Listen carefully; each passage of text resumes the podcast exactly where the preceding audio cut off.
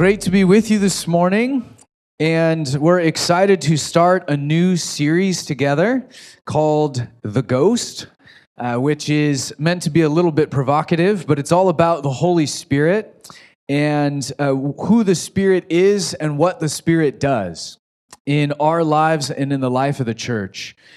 And so, as uh, we go through the series over these next couple weeks, we'll actually begin the series this morning. We'll, we'll end the series on February 11th as River's Edge and Soma become one church in one location. So, we're both doing this series kind of in two locations uh, as two churches, and we'll end together as we close. But throughout this series, over the next five or six weeks, we're going to be thinking about the Holy Spirit and asking questions from Scripture uh, and allowing ourselves to be challenged. How do you conceptualize and relate to the Holy Spirit? How do you uh, picture the Holy Spirit in your mind? How can we grow in our understanding and in our trust of the Holy Spirit? What does Jesus himself say to his disciples when it comes to the Holy Spirit in our lives?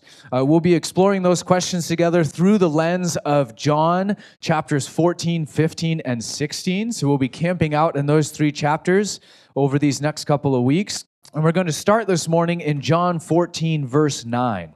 So if you have a Bible, you can go ahead and turn there with me. Uh, for context, Jesus is having his final meal with his disciples.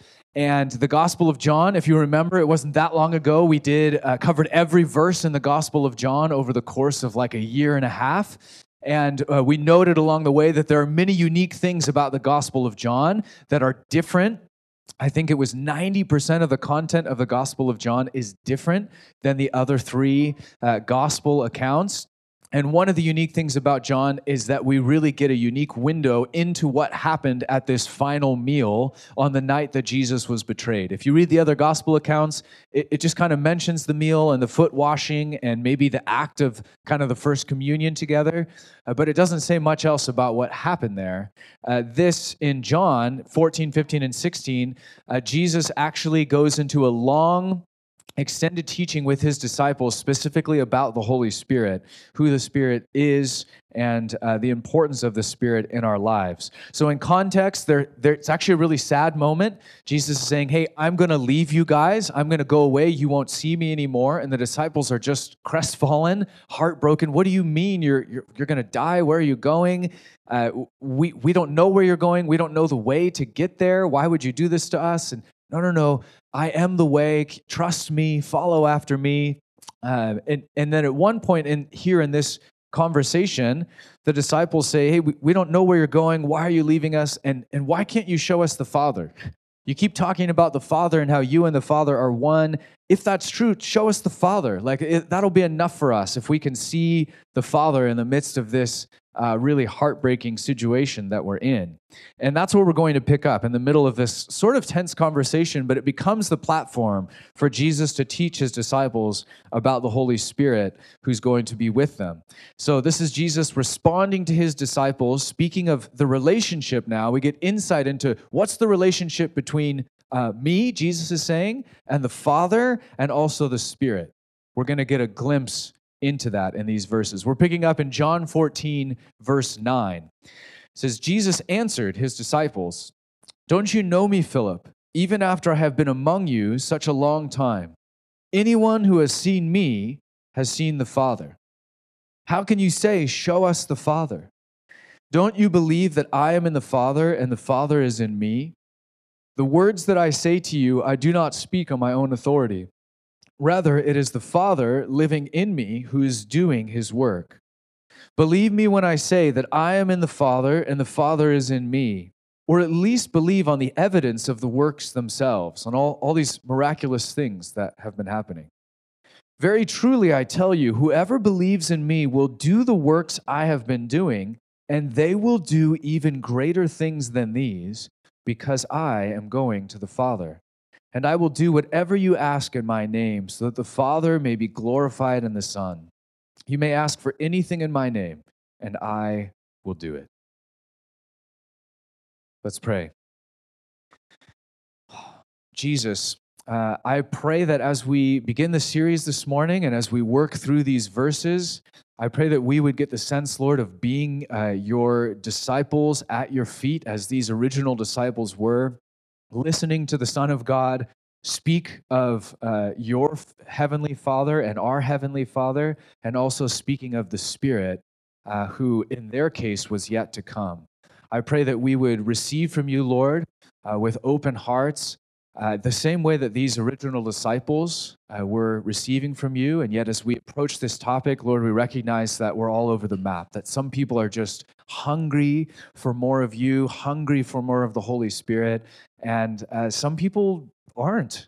Uh, some of us think, oh, I, I feel just fine. I, I don't feel like I need anything more in my relationship with God. I, I don't need to uh, explore. Maybe the Holy Spirit is a, is a uh, is a topic that, that makes some of us nervous or uncertain or whatever it might be. So, Lord, would you use this morning, would you use this time to continue uh, opening our eyes to who the Spirit is? And Lord, I pray as we see that, as we sense that, uh, I, I, believe it's going to stir a hunger in our hearts, a, a, a, thirst that maybe we weren't willing to recognize within ourselves uh, that comes to the surface as we uh, lean in, as we ask, as we seek, as we knock as we uh, grow in our love and understanding and our trust of who you are and who you are among us. So, Holy Spirit, we invite you into this time. Would you show yourself off this morning and in the weeks ahead, we pray. In Jesus' name. Amen. At the very heart of Christianity, uh, central to everything that we believe, is this idea of a triune God or the Trinity. Uh, that language actually doesn't appear in the Bible, uh, but this is a central core to everything that we believe. It's a, a belief that the eternal God, who created the universe, who created everything that exists, but who himself is uncreated, that this God, eternal and uncreated, is both three and one. We believe that God is one. He is Yahweh. But God is also three Father, Spirit, and Son. And this journey from a God who is one to a God who is three in one is actually a journey that we were forced to take as the world encountered Jesus of Nazareth. Before then, before Jesus was born in Bethlehem, as we celebrated last month, before that moment, it was really easy to just say, God is one. He is one in one. There's, there, it wasn't very complex. Uh, and uh, there were many people who believed that. In fact, uh, Muslims and Jews to this very day say, no, God is one and only one, and that's uh, the only way we could ever conceive of God. But it was when Jesus was uh, born into the world that we were uh, provoked into thinking about God in categories that we hadn't before. Because the first disciples stood face to face with something that was impossible, something that they didn't have a category for, something that almost felt blasphemous to, to see and acknowledge and proclaim. It broke all of the rules that they had set up in their minds. And yet, here he was, the eternal Son of God, in flesh and blood, talking to them, walking with them, performing miracles among them. Uh, here was someone who was with God and who was God from the beginning, from all eternity. In the verses we just read, Jesus says, uh, Anyone who has seen me has seen the Father. I am in the Father, and the Father is in me. It is the Father living in me who is doing his work. I am in the Father, and the Father is in me. And in another place in John, he says even more blatantly, I and the Father are one. We're one. So, Father and Son are one. They're one in the same, in a sense. And yet, in the same breath, Jesus can say, I came from the Father and I'm returning to the Father. So, even in the way Jesus is talking to his disciples on this final night, you see, wait a second, you're one, but there's also a degree of separateness. Somehow you can come from the Father and return to the Father. even though you are one. And thus, Jesus forced us to see Yahweh, the Creator God, as both Father and Son, uh, co eternal, co substantial, co equal, all the co's. But it was also Jesus who further pulled back the curtain and showed us the Spirit as well. We could have stopped there. Oh, God is uh, two and one. God is Father and Son, and they're both God and have been for all eternity. But it went further than that.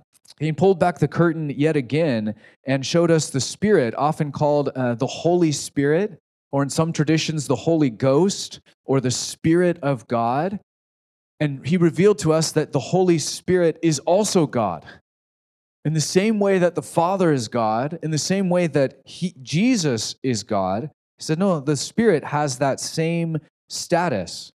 The Spirit uh, was around long before Bethlehem and Jesus being born into the world. In fact, if you go all the way back to the opening verses of Scripture, you'll see that it was the Spirit or the Holy Spirit or the Holy Ghost hovering over the waters in Genesis, uh, bringing forth life and order and beauty into God's good world. The, the Spirit played a role in creation, in creating life and sustaining life. But it continues right through the Old Testament. The Holy Spirit has been active ever since. He didn't just uh, create life, uh, the Spirit actively sustains life and never left, has been active in creation ever since. But it was Jesus who revealed the Spirit as the third person of the Trinity. Uh, not just the, the hand of the Father or the breath of the Father uh, or a sensation that we feel when God draws near to us, but God Himself. So, no, the Spirit is Himself God and is with God. The things that we could say about Jesus and His divine status, we could also say about the Spirit. The Spirit is a person, co equal, co substantial with Father and Son. But when it comes to the Trinity, and we're thinking about Father, Son, and Spirit, I don't think I'm alone in thinking that the Holy Spirit or the Holy Ghost is the hardest to pin down. No one's ever seen the Father, but at the same time, the Father I can picture in my mind because we have fathers on earth. I'm a father.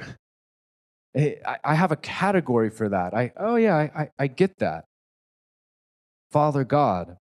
The Son I can also picture because Jesus was here and walked among us. And I don't know if they're accurate or not, but we paint pictures of Jesus and what he looked like, and we have him in stained glass windows. Oh, the Son. Oh, I, I get it. I can, I can picture Jesus. I understand the Son. And not only that, but we have sons on earth. Some of us only have sons on earth. Okay, I have a category for that. I, I personally know what it is to be a father and to have a son. But the Spirit, ah, I don't know. Who or what is the Spirit? It gets a little blurry in my mind. I can't really picture the Holy Spirit.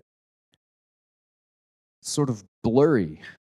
The very concept of, of who and what the Spirit is and what the Spirit does is, is harder for me to pin down. Is the Spirit an impersonal force like Star Wars? Omnipresent, dwelling in every living thing, responding to those who have the highest midi-chlorian count? Is he an impersonal force, or is the Spirit more personal than that? How personal is the Spirit? Is the Spirit like the breath of God or the hand of God or what we feel when God draws near? I, am not quite sure. Should I talk to the Spirit? Should I pray to the Spirit? Or should I just pray to Jesus and the Father? Is the Spirit different than the Father? Spirit different than Jesus? If so, how different is the Spirit from Father and Son? Or is the Spirit sort of just the Spirit of Jesus come to the church? Is the Spirit a person or a force? Is the Spirit a he or an it? Is the Spirit more like water or more like fire? Does the Spirit come to do miracles among us or just to help us understand Scripture better? Do I have to invite the Spirit or do I already have the Spirit? Sometimes it feels a little bit blurry. I, am not really sure. At one point in his earthly ministry, Jesus was with his disciples in a place called Caesarea Philippi. And it was a carnival for Roman worship of the false pagan gods. It was a place of uh, great power and influence, a very imposing place. In fact, one of the more famous, this is just one of the places of worship within Caesarea Philippi, one of the more well known ones, uh, was built around a cave opening. And in this giant cave, there was this uh, bubbling pool of water that was said to be a channel or, or a passage to the underworld. And so, one of the ways you would worship in the ancient pagan world is that um, children would be sacrificed in this pool in the midst of this giant cave and this passage to the underworld, and they called it the gates of hell. And depending on how the pool responded to your sacrifice, that meant something in the ancient world. And yet, right in the middle of this uh, dark carnival, right in the center of Roman uh, pagan power, Jesus turned to his disciples and asked them, Who do people say that I am? Well, some say John the Baptist, and some say Elijah, and some say one of the other prophets who's come back from the dead.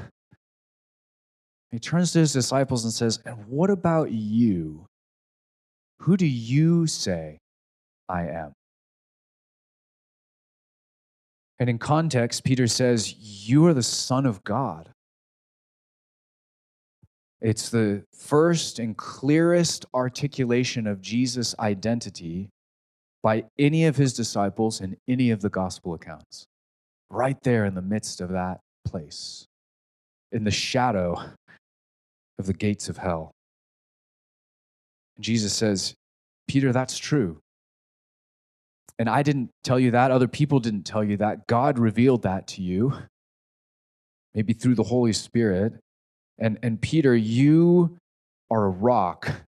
And on this rock, God's going to build his church, and the gates of hell will not prevail against it.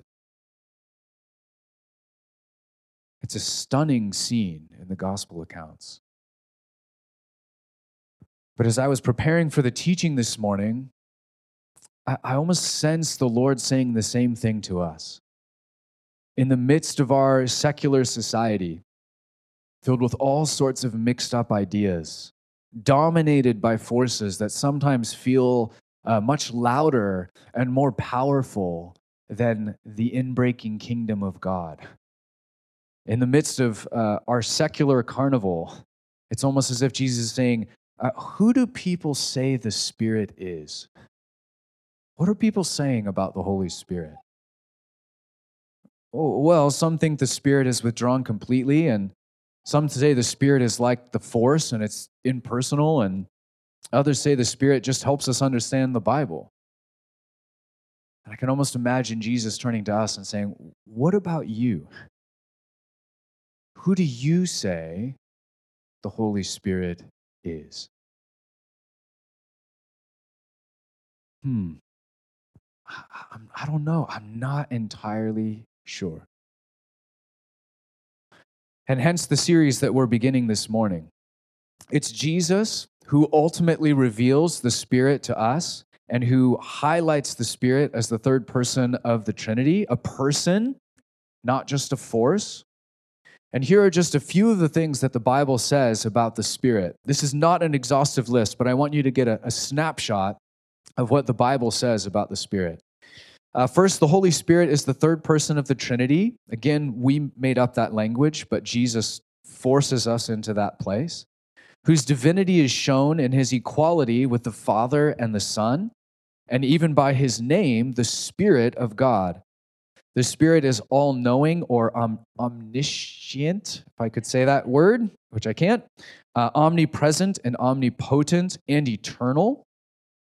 This is all what we see in Scripture. The Spirit is God and fully knows the thoughts of God, is filled with the holiness of God, and proceeds forth from the Father and the Son. The Spirit was active in creation, verse 2 of your Bibles.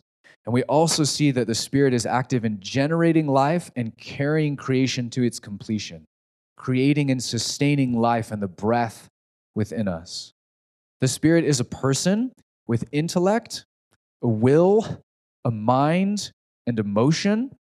And it's just one example of that. We're told that the Spirit can be grieved by our actions. The Spirit uh, teaches, again, these are personal things that a person would do, but an impersonal force wouldn't. The Spirit teaches, guides, hears, speaks, loves, and comforts.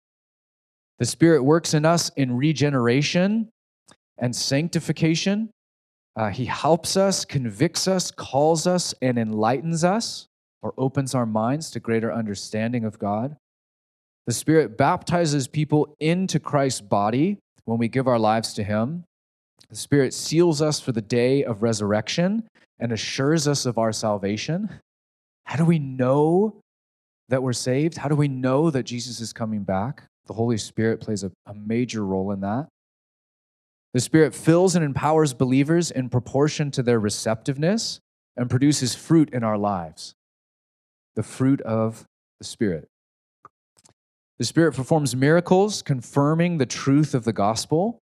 The gospel is uh, mostly words being shared, but it's not only words being shared.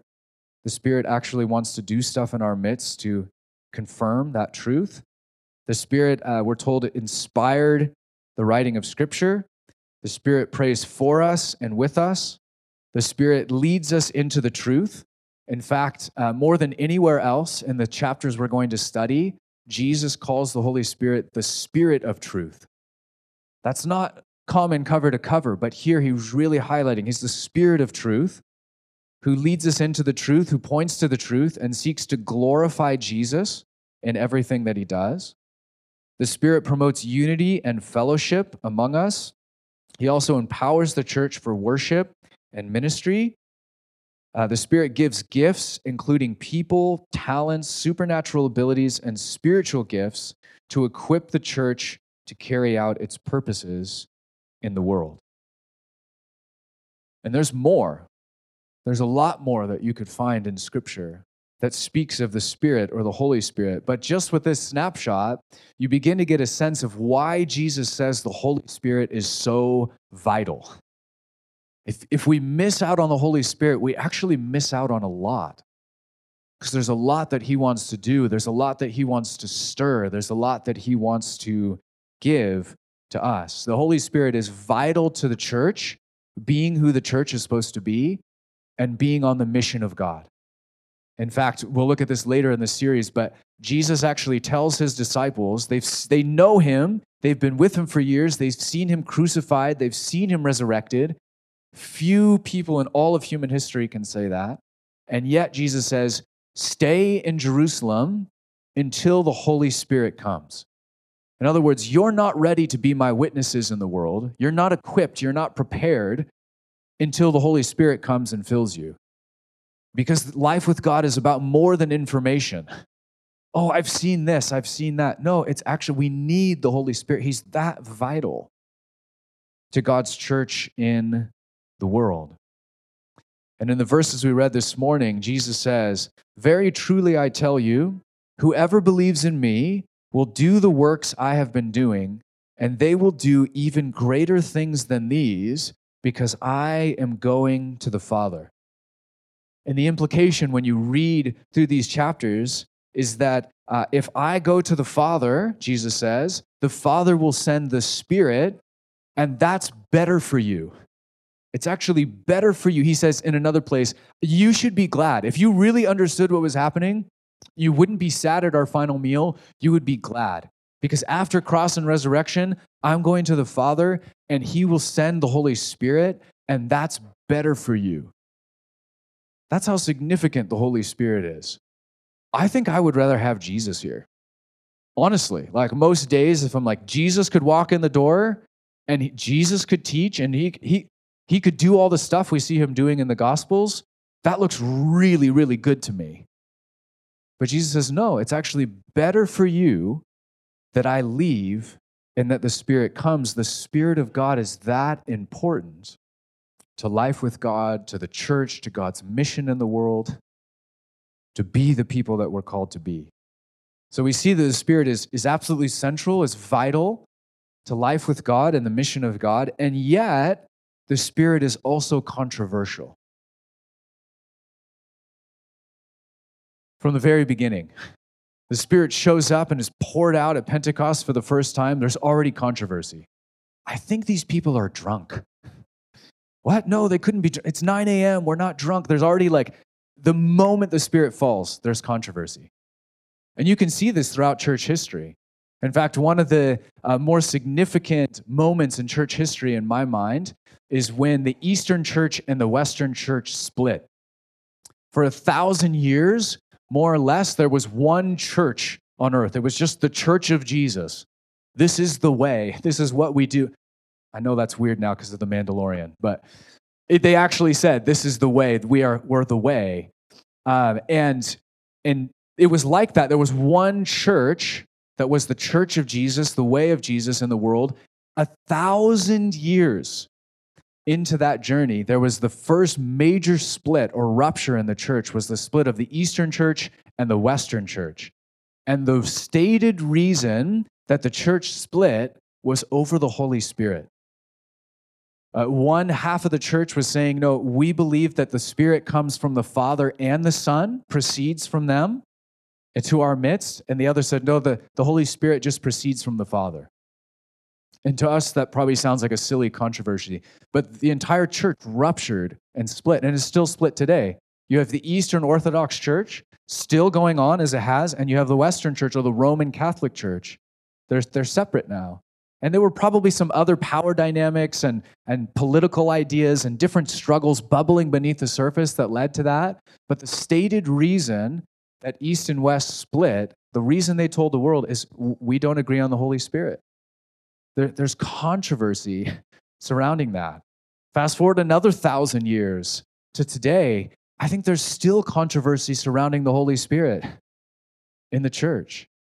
What's the Spirit supposed to be doing? among us? How much of the Spirit is supposed to be here? How do we relate to the Spirit? How do we seek the Spirit? What should be our expectation surrounding the Spirit? Should we all be speaking in tongues? Should any of us be speaking in tongues? I, I don't know oh, that's too much of the Spirit. Oh, oh, that's not enough of the Spirit. Oh, the Holy Spirit should be doing this stuff. It shouldn't be doing that stuff. Oh, it should look like this. It shouldn't look like that. There's still controversy today. And yet, in the midst of all that tension and that controversy, we can open the pages of Scripture, we can sit at the feet of Jesus, and we can recognize wow, we need the Holy Spirit. I, I don't have all the answers, Lord, and I don't know what it's supposed to look like, and I don't always know what's holding us back. But when we open up scripture, we can see from the words of Jesus and the life of Jesus wow, we, life will not be complete without the Holy Spirit. We, we need Him in our lives, in our families, and, in our church body. And so we can see as we open it up wow, there's this great power that's available to us. But we're not always sure how to access that power. Uh, wow, there's all this stuff the Spirit should be doing, but I'm not really sure how to get from point A to point B. Uh, we see this relationship that Jesus had with the Father, this unity that they enjoyed. But we aren't always sure if that type of life is really available to us. Can I enjoy that type of union with God? Can I walk in the presence of the Lord? Can I grow in my awareness of God's presence with us over time? I, I see that in Scripture. I don't know if that life is actually available to me. How do I do that? How do I walk with an awareness of His presence? Uh, we, we open the pages of Scripture and we hear Jesus saying, Hey, whoever believes in me will do the works I've been doing and even greater things than these. what? I, I'm not sure if that's how I would describe my life with God. Oh, yeah, the Gospels are okay, but you should see what happens in our church. Uh, I don't think we're there yet. So, uh, uh, what, is, what do you mean, Jesus? What, uh, what was your vision? I'm not always sure how to manage my expectations around that. Can I really experience an increasing union with God and say some of the things that Jesus said? Can, can I see some of the works that Jesus was doing and even greater things than those? I, I, I don't know. But even as we ask those questions, I think Jesus would say the answer is yes. These are the, this is God's heart. These are the things that God intended. Through the power and presence of the Spirit, a whole new world becomes available to us. Through the Holy Spirit, sinful, rebellious people are reborn as new creations. Romans 8 says the Spirit brings about our adoption into the family of God. You are made new, part of His family, a son or a daughter. It's through the Holy Spirit that we gain access to a whole new type of life, a new type of authority, a new type of power by the grace of God. It's through the Holy Spirit that we can experience an ongoing awareness of God that we can have a unique relationship with Him, that we can turn our attention to Him constantly throughout our day, and He will be there. He's actually real and with you because of the Holy Spirit. It's uh, through the Holy Spirit that we have access to the God who will never leave us and never forsake us. It's through the Holy Spirit that flawed, imperfect, double minded people like us can enjoy a peace and a power that we didn't earn. Paul says this, the Holy Spirit doesn't do, do miracles among you because of the works of the law. It's by grace from start to finish. I don't know about you, but I don't feel very qualified. And if I just think, oh, okay, we want to see the stuff that Jesus did, we want to see that here in our church, we want to see that here in Spokane. My first thought is, uh, no, I'm not qualified. I'm not uh, holy enough. I'm not good enough. I'm, I, don't feel very spiritual. Most days, I just don't like, I, Lord, how's that supposed to happen? He says, no, no, it's not about who you are. It's about who He is. It's about the grace of God. It's in His grace that we receive the Holy Spirit, that we operate in the Spirit. We don't have to work ourselves up into something, we don't have to reach a certain level uh, of maturity in order to receive the Holy Spirit. It's through the Holy Spirit and the grace of God that we receive uh, gifts, roles, and manifestations of the Holy Spirit. The Spirit does stuff in us and through us and among us, not because we've earned something, not because we've made it to a certain place, but purely by His grace. He says, I'm going to pour out my Spirit. In the new covenant, I'm going to pour out my Spirit on everybody men, women, doesn't matter your age, your maturity level. If you're in Christ, you have access to the Holy Spirit. I want to pour that out on you, not because of who we are, but because of who He is. 1 Corinthians 12 says it this way. Says there are different kinds of gifts, but the same Spirit distributes them. There are different kinds of service, but the same Lord. There are different kinds of working, but in all of them and in everyone, it is the same God at work. Now, to each one, to everyone, the manifestation of the Spirit is given for the common good. To one, there is given through the Spirit a message of wisdom, to another, a message of knowledge by the same, by means of the same Spirit, to another, faith by the same Spirit, to another, gifts of healing by that one Spirit to another miraculous powers, to another prophecy, to another distinguishing between spirits, to another speaking in different kinds of tongues, and, and still another interpretation of tongues. All of these are the work of one and the same Spirit, and He distributes them to each one just as He determines. That's just one of many passages that speak about the Spirit's activity among us, but you can hear the language. The Spirit wants to give something to everyone, and slightly different things to everyone. And it's not about your age or your maturity level or, or your holiness or, or whatever it might be. It's the Spirit distributes to each one just as He desires. As we say, Lord, I, I want you. I want this. I want to experience a deeper life with you than I'm experiencing right now. I want to know Jesus in a deeper way than I'm experiencing right now. And, the Holy Spirit responds. It comes, touches, fills, and stirs things among us. This is uh, some of the stuff that the Spirit does as one person in the Trinity, working in and through the body of Christ that is God's church in the world. This is just what the Spirit does. Do we believe that? that the Spirit can do all of this stuff in us and through us. I mean, do we really believe that? Is the Spirit capable of those things?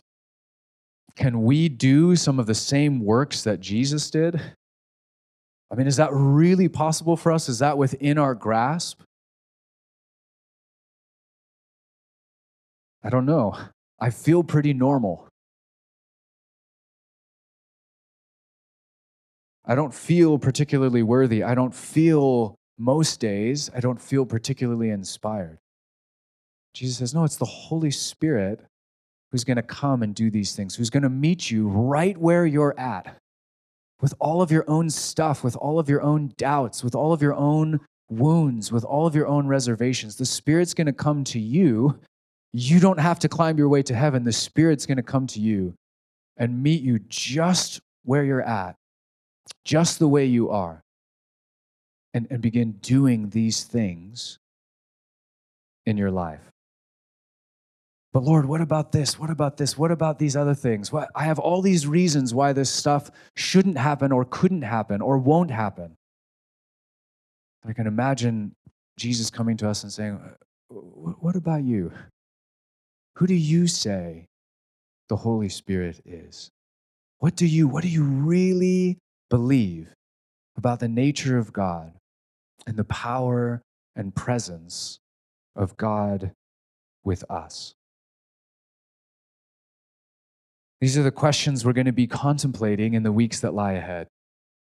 Uh, for now, I'm just going to pray for us and just pray for more of the Holy Spirit in our lives, in the life of our church body. And then we'll go from there.